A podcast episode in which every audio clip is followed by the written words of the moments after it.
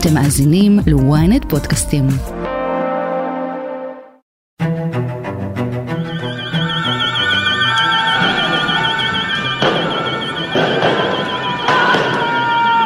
צרפת בוערת. סגרים במרסה ובליון, זיקוקים ומהומות ענק ברחבי פריז, אלפים עצורים, ביניהם גם ילדים בני 12, זה פשוט משוגע.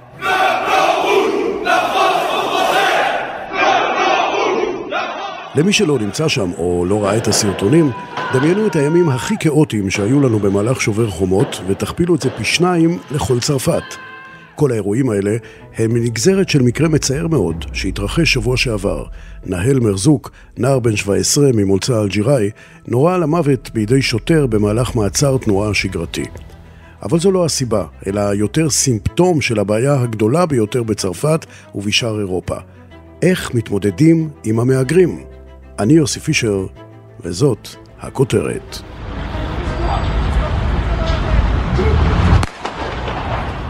כאשר האירוע הזה של הנער הזה, נאיל מרזוק, התרחש, הוא נהג באוטו, נעצר על ידי השוטרים. השוטרים טענו שהם היו בסכנת חיים, אחרי זה הווידאו העלה שהוא התחיל לנסוע והם פשוט ירו בו. זה נדב אייל, כותב הטור במוסף לשבת ובוויינט, ומי שסיקר ואף ליווה משפחות סוריות שעשו את המסע הארוך לאירופה. עכשיו, היו כאלה תקריות, רק כדי לסבר את האוזן, 21 תקריות קטלניות, שבהם המשטרה עוצרת מישהו בדרך, ואז מישהו נהרג, מאז 2020. תחשוב שהיה לנו עוד קורונה באמצע, 21 תקריות כאלה. אבל בוא רגע נחזור עוד טיפה אחורה, ל-2005. A French court has cleared two police officers over the deaths of two teenagers in a Paris suburb in 2005, a case which led to the country's worst riots in decades. למי שזוכר, זו בכלל לא הפעם הראשונה שצרפת נמצאת בכאוס והפגנות אלימות שמשתוללות ומתפשטות לכל המדינה. בין אוקטובר לבין נובמבר 2005, בעקבות עוד אירוע קטלני בין צעירים מהגרים לבין המשטרה הצרפתית, צרפת מוצאת את עצמה בשלושה שבועות רצופים של מהומות. אז קראו לזה האינתיפאדה הצרפתית. נעצרו אז 2,888 מפגינים. המספרים באירוע הנוכחי, שבוע אחד פנימה, כבר מזמן עברו את השלושת אלפים. צרפת ראתה שורה ארוכה מאוד של אה, מהומות, אה, התפרעויות, מקרי ביזה בהתפוצצויות קודמות שהראו בשנים האחרונות, בעצם מראשית שנות האלפיים זה מאוד בולט. דוגמה קלאסית אה, זה האירועים שהתרחשו במהלך הכהונה של סרקוזי, כאשר הוא היה הנשיא והוא גם בין היתר נבחר על הבטחות שקשורות לחוק וסדר והשבת הסדר וזה לא ממש עבד עבורו. ואנחנו רואים את אותו דבר uh, עכשיו בפריז. צריך לומר שכמובן שהתמונות שאנחנו רואים בטלוויזיה הם לא תמיד, או ראינו בטלוויזיה, הם לא תמיד התמונות המדויקות, זאת אומרת אנשים יחזרו מפריז ויגידו אני לא הרגשתי כלום, כי הם נמצאים בגדה הימנית, בגדה השמאלית, באזורים התיירותיים בפריז, בערב מרגישים יותר ממה שאני שומע מאנשים שנמצאים שם, לא שם, uh, וכמובן שהאירוע הזה הוא אירוע שממוקד בפרברים, או במה שמכונה הפרברים של פריז.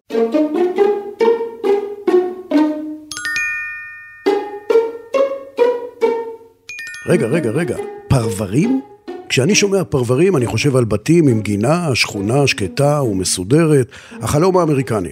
אבל כל מי ששכר אי פעם דירת Airbnb זולה בשכונות שמחוץ לפריז, או אפילו לקח את הרכבת ליורו דיסני, בטח שם לב שהפרברים האלה יותר נראים כמו גטאות של בטון, ובכלל, ממש לא, החלום האמריקאי. ממש לא אותו דבר, וזאת נקודה מאוד חשובה.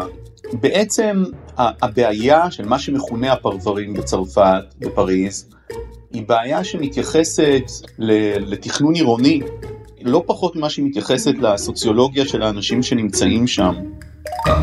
המקומות האלה אה, נבנו לפי תפיסה שצריך להפריד בין המקום שבו אנשים עובדים לבין המקום שבו האנשים חיים לבין המקום שבו אנשים לצורך העניין מבלים ושזה לא צריך להיות אותם מקומות.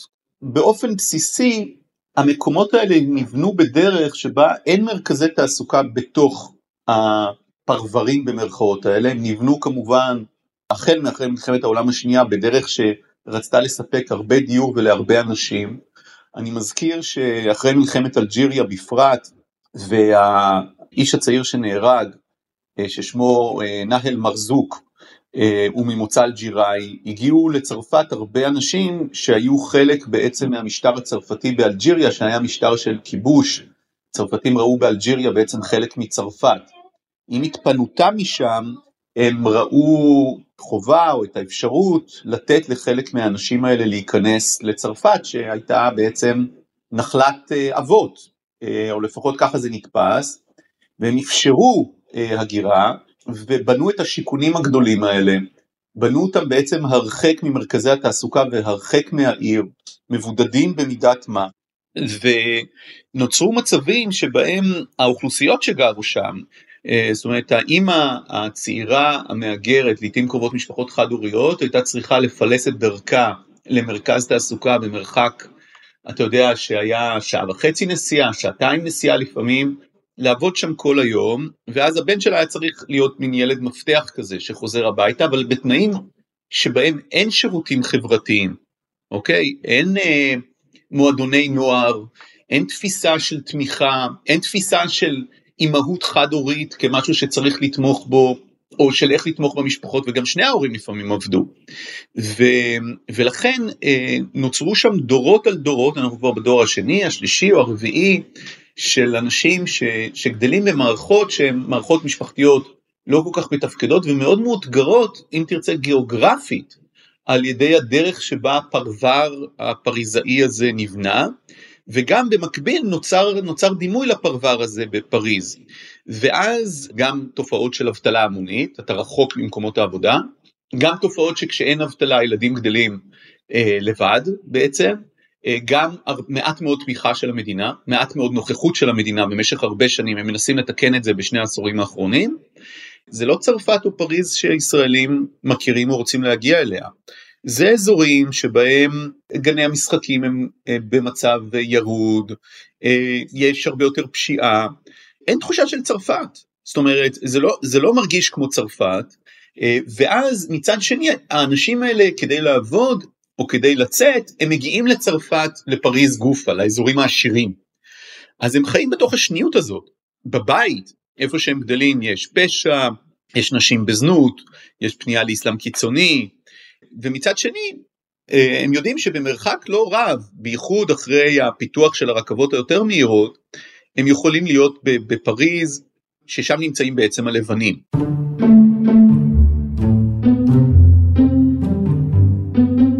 אוקיי, אבל לא יכול להיות שכל האנשים האלה יוצאים לרחובות בגלל תכנון עירוני מקולקל. הפרברים כאמור הם רק סמל למה שאפשר לקרוא צרפת השנייה אל מול צרפת הראשונה. והמהגרים, שחלק גדול מהם צרפתים פרופר, כבר כמה דורות תמיד יישארו זרים. על הנייר, נהל מרזוק לא היה מהגר. הוא נולד בצרפת, ואם אני זוכר נכון, גם אימא שלו נולדה בצרפת. ויכול להיות שגם סבתא שלו כבר נולדה בצרפת, אז הוא צרפתי. ו...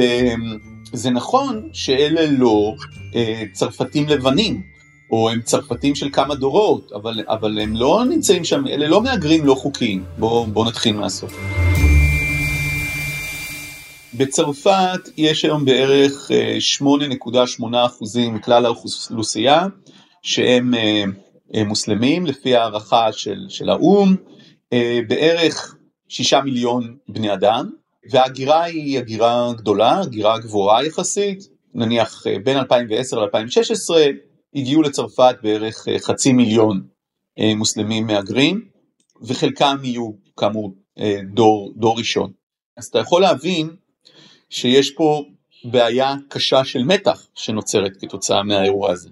למה? אני אתן סתם דוגמה. מצד אחד צרפת אומרת שהיא יקום ליברלי, רפובליקני, אתה זוכר את הסיסמאות צדק, שוויון, פטרניטה, אחווה.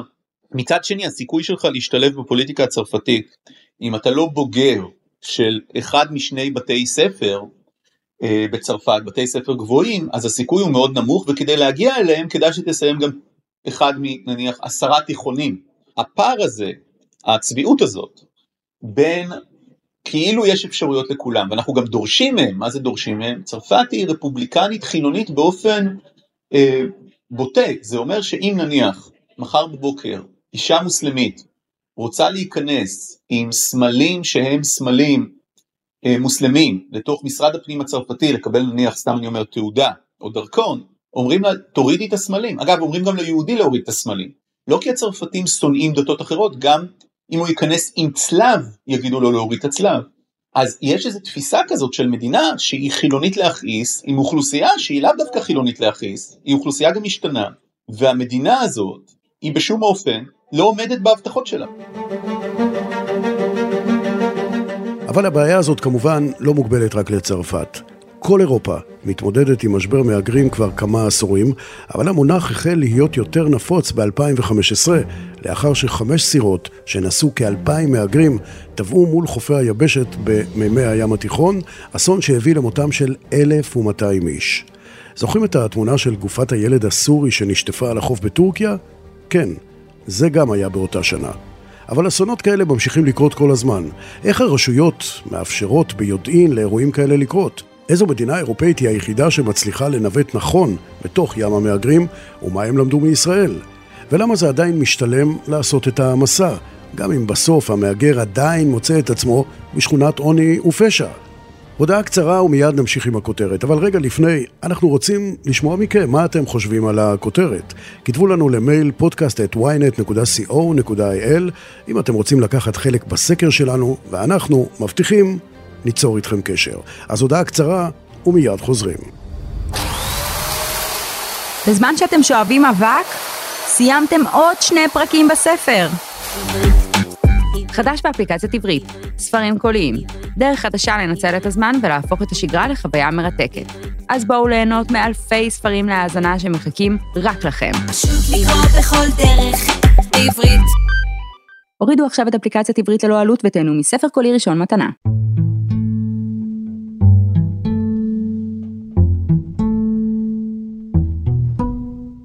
Rescuers are continuing their search off the coast of Greece for victims of a boat that has claimed the lives of at least 79 migrants. Hundreds are thought to have been on board this ship, which is travelling, we think, between Tobruk in Libya and Italy, and it capsized around 80 kilometres southwest of Pylos in Greece. כאמור, אחת הפנים של משבר המהגרים באירופה מתבטא בכמות הבלתי נסבלת של חיי אדם שנספים במסע. באמצע חודש יוני שעבר נחשפנו לאסון תביעה נוסף של ספינה שחמור בממדיו כמעט כמו האסון ב-2015. אנחנו מדברים על אה, ספינה שאגב צולמה, צולמה ממש על ידי אה, משמר החופים היווני ויש לנו תמונות שלה, רואים ספינה כזאת קטנה, חבוטה, ישנה, צבע לחלוטין אה, יורד ממנה, והיא מוצפת, מוצפת, מוצפת אנשים. ואת הנשים ואת הילדים הם שמו למטה, בסיכונים התחתונים, ואלה האנשים שנספו ראשונים.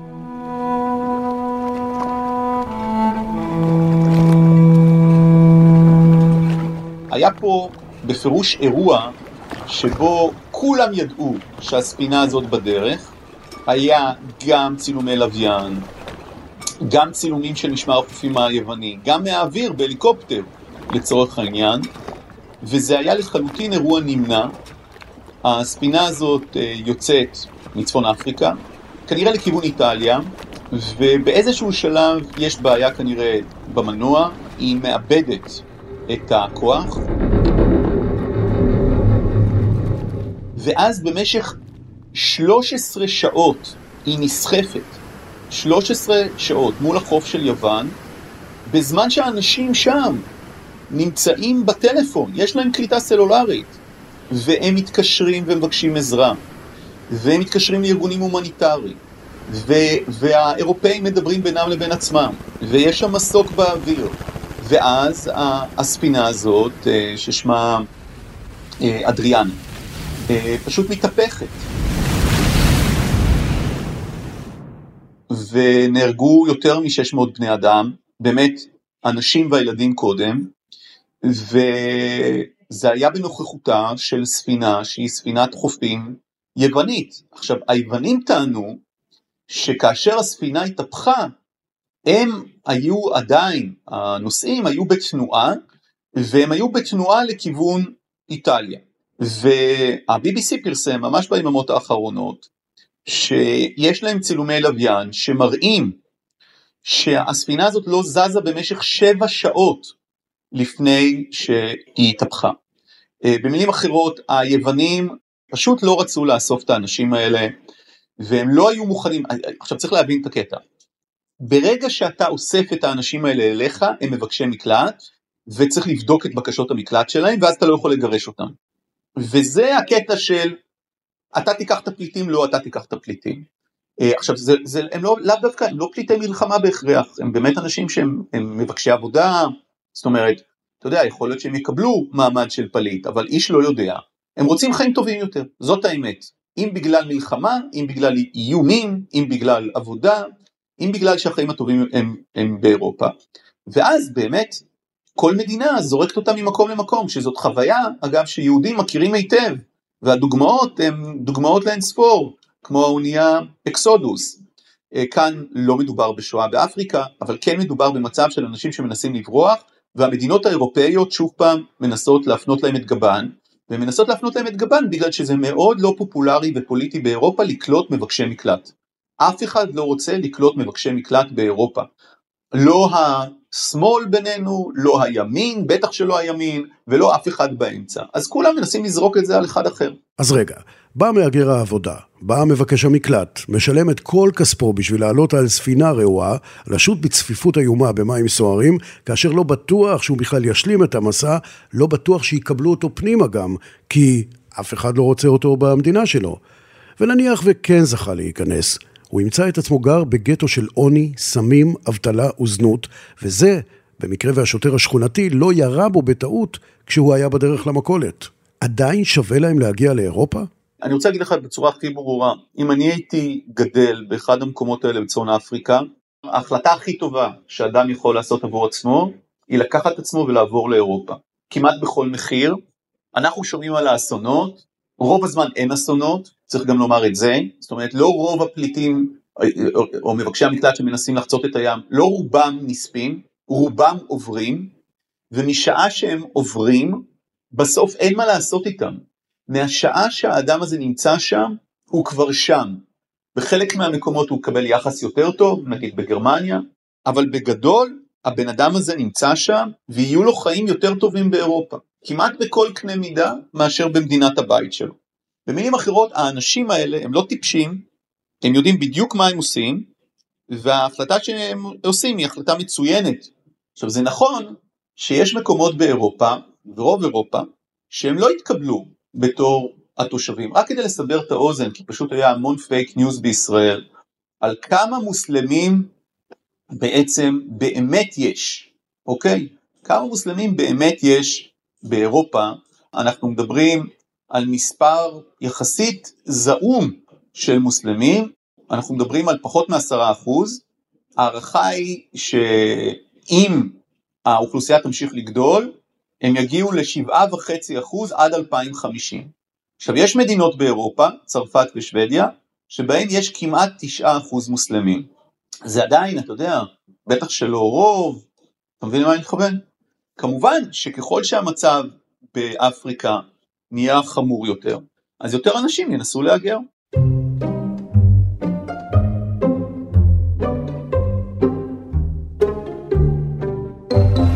אז אמנם המספרים עדיין נמוכים, אבל יש מי שבאים ואומרים, עזבו מספרים. תסתכלו על כמות הפיגועים שנעשו על אדמת אירופה ממניעים מוסלמים, או על הזעזוע שהפיגועים האלה גרמו לאוכלוסייה. כיום חלק נכבד מהאירופאים חושש מהאסלאמיזציה של היבשת, מטרור ומג'יהאד ומהחדה של אורח החיים שהם רגילים אליו. אז הם אומרים, נדב אייל לא מסכים עם ההשקפה הזאת. הם לא באים בניגוד לתיאוריות הקונספירציה כי האסלאם רוצה להשתלט על אירופה. זה ממש they couldn't care less. אני בעצמי כתבתי על זה בספר על אחד האנשים שביצע את הפיגועים בפריז, שהיה מוסלמי, שהלכו למורים שלו והעורך דין שלו, והעורך דין שלו אמר, לא רק שהוא לא מוסלמי אדוק, הוא לא פתח בחיים את הקוראן. הוא, הוא לא עבר תהליך של פונדמנטליזם או משהו כזה. באמת מה שקורה שם זה קרב נגד השיטה. עבורם השיטה מייצגת גזענות, וכמובן שמצד שני אין טעם להצדיק את זה. יש פה הרבה מרכיב של אלימות, יש פה הרבה מרכיב של פייק ניוז, גם נגד המדינה הצרפתית, המדינה הצרפתית לא מצליחה לחדור אל המקומות האלה, ואז כל פעם זה מתפוצץ. בא נשיא צרפתי, בדרך כלל דרך אגב הנשיאים הצרפתים, לא משנה קוראים להם עמנואל מקרון או ניקולס סרקוזי, תמיד אומרים יד קשה, יד קשה, ומבחינתם הם צודקים, יש התפרעויות, יש ביזה, קניונים שלמים נבזזים, יש בקבוקי תבערה, מה הם יגידו? רוב הציבור רוצה שיעשו סדר. אבל אחרי שעושים סדר, אין איזה תוכנית לאומית ענקית לשיקום הפרברים. זאת אומרת, אין. כל פעם הם מכריזים על איזה משהו, הם לא מממשים את זה עד הסוף. זה לא באמת משהו שחי בתוכם אה, כדי לתקן אותו. ויש מקומות באירופה שבהם זה נעשה יותר טוב, והדוגמה הכי טובה זה גרמניה. בגרמניה הם הסיקו את המסקנות מהצרפתים, גם הם לא אוהבים מהגרים, אבל מרקל ראתה שהם זורמים אליה, הם קיבלו 1.4 מיליון מהגרים מסוריה ומהמזרח התיכון, הם חייבו כל מהגר, כל פליט, לעבור קורס בגרמנית, כמו אולפן, ודרך אגב, הם למדו מהלקח הישראלי, זאת אומרת, הם ממש למדו את המצב הישראלי, כל אחד מ-1.4 מיליון הפליטים האלה, שהוא לא ילד קטן, עבר אולפן לימודי גרמנית. כדי שהוא ידע גרמנית על בוריה, והיה לו מבחנים בסוף, כדי לדעת שהוא מבין איפה הוא חי, כולל על החוק הגרמני. זה דברים שבצרפת אף פעם לא עשו בדרכים האלה של שילוב. זאת אומרת, תבעו מהם נאמנות ולדעת כל מיני קודים, אבל לא הכניסו אותם לקורסים. בגרמניה המדינה אמרה גם נמצא לך עבודה. ואני מכיר משפחות סוריות שליוויתי אותם דרך אגב, שהלכתי עם הפליטים באירופה, ובאתי לבקר אותם אחרי חצי שנה, האבא עבד, האימא עבדה, הילדים היו בבית ספר, באתי לבקר אותם אחרי שנה, הם היו כבר הבעלים של הדירה שלהם, במקום טוב, והם לא תקועים באיזה פרבר נידח, זה נראה אחרת לגמרי, אז אפשר גם יותר להצליח. אתה יודע, מה שקרה בצרפת ב-2005, אמרנו, קראו לזה האינתיפאדה הצרפתית. לא יודע איך יקראו לאירועים של 2023, אולי האינתיפאדה השנייה, אבל אם ההיסטוריה חוזרת על עצמה, אז בטח נמצא את עצמנו שוב בהתפוצצות כזו בעתיד, כשבאירופה יהיו אפילו יותר מוסלמים. מה מדינות האיחוד צריכות לעשות כדי לפתור את משבר הפליטים ולהימנע ממצבים כאלה? אני יודע דבר אחד, אירופה היא לא יקום של מדינת מהגרים. בניגוד לארצות הברית, בניגוד לקנדה ובמידה מסוימת בניגוד לישראל. זה לא מקובל אצלה להיות מדינת הגירה, לא באמת. צרפת היא מדינה קולוניאליסטית שקיבלה אליה חלק מצאצאי תומכיה ויש לה קשר עדיין עם מה שמכונה פרנס אפריק, אפריקה הצרפתית, שהיא עדיין מנהלת שם במידה רבה את העניינים. אירופה אין לה תודעה, אין לה אתוס כיקום של הגירה, ומצד שני יש לה בהחלט אתוס מסוכן של דחייה של מהגרים. אלה אוכלוסיות באמת שונות לחלוטין, שבאות עם סט ערכים שונה לגמרי. וזו זכותם של תושבים של מדינה להגיד אנחנו לא רוצים הגירה לכאן. זה לא גזענות להגיד אני לא רוצה שתהיה הגירה למדינה שלי. זאת גזענות להגיד אם המהגרים כבר נמצאים בתוך המדינה, כחוק, שלא כחוק, תתחיל לשלול להם דברים, לטפל בהם אחרת, להתייחס אליהם דוחה ומגעיל, זה כבר יכול להיות גזענות, אבל להגיד אני לא רוצה שהמדינה תהיה מדינת הגירה זאת זכותם. העניין הוא כזה, בסוף כל המחקרים מראים שאם אתה משפר את המצב במדינות המוצא, אנשים לא מהגרים, הם לא רוצים לעזוב את התרבות שלהם, הם לא רוצים לעזוב את הכפרים ואת הערים שלהם בהכרח, הם לא שליחים של איזה דת מיסיונרית ובגלל זה הם זזים. אנשים בסך הכל, רוב האנשים גם נשארים, הם רוצים להישאר במקום שבו הם גדלו. ולכן הדרך לטפל בזה, למנוע את ההתפרצות שאתה מדבר עליה, היא בזה שהמערב יטפל במקומות שמהם המהגרים באים, יטפל, זאת אומרת יסייע, באופן שיאפשר במידה מסוימת אה, להפחית את המתחים ולשפר את המצב הכלכלי, כך שאנשים, יותר אנשים ירצו להישאר. והיו דברים כאלה, ויש דברים כאלה. אה, בעבר הייתה הגירה מסיבית מאזורים מסוימים של אסיה, והיום יש הרבה פחות כי המצב שם מאוד השתפר. אז אה, זה משהו ששווה להשקיע בו, וגם כמובן בלטפל בבעיות העומק, אה, נניח בצרפת ובמקומות אחרים, וכל מה שאני אומר זה לא אני אומר, אלא זה המומחים לעניין אומרים, וזה לא, לא לגמרי נעשה. נדב אייל, כותב הטור במוסף לשבת ובוויינט, תודה רבה. תודה. עד כאן הכותרת להפעם. אתם מוזמנים לעקוב אחרינו בוויינט, באפליקציה, בנייד, ברכב, או איפה שאתם שומעים את הפודקאסטים שלכם. אם זה קורה ב Apple או Spotify, אז בואו לדרג את הכותרת ולכתוב לנו תגובה. אגב, אפשר גם בצרפתית. על הדרך ממליצים לכם להאזין לפרק אחר שלנו על מדינה אחרת שאתם מכירים שאיבדנו בה שליטה ברחובות.